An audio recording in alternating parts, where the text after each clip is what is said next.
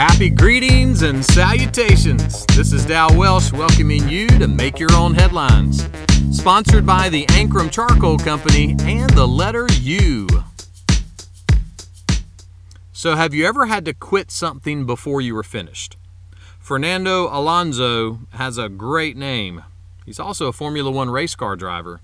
Two weeks ago, he was racing in a Grand Prix race, and something from the track got stuck inside the brake system of his car and it caused some damage. He had to quit the race on the 32nd lap. What got stuck in the brake system? A sandwich bag.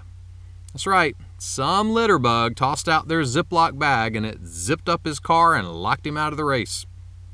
That's the difference between a Grand Prix sandwich and a sandwich from the Masters Golf Tournament.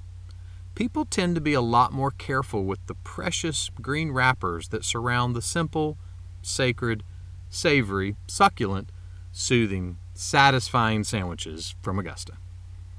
Seriously. King Solomon was giving some advice to his kids, and he said this Keep a vigilant watch over your heart. Here's one of the greatest kings that ever lived saying, Guard your heart more than anything else. Now, why would he say that? Well, it's been said that the heart is kind of like the main castle of your life. If someone captures the castle, then every part of you is captured. Your loves, your desires, your motives, your passions, your attitudes, your pursuits, all of them have to be handed over. Heart defeat is total defeat. So, how do you guard your heart?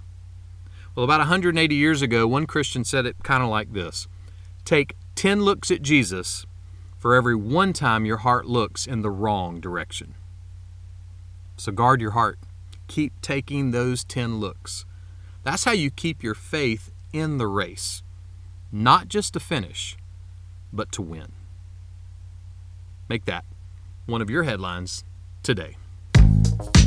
Make Your Own Headlines is a little smidge of encouragement from Holland Avenue Baptist Church, desiring to help you make the gospel your biggest headline of the day.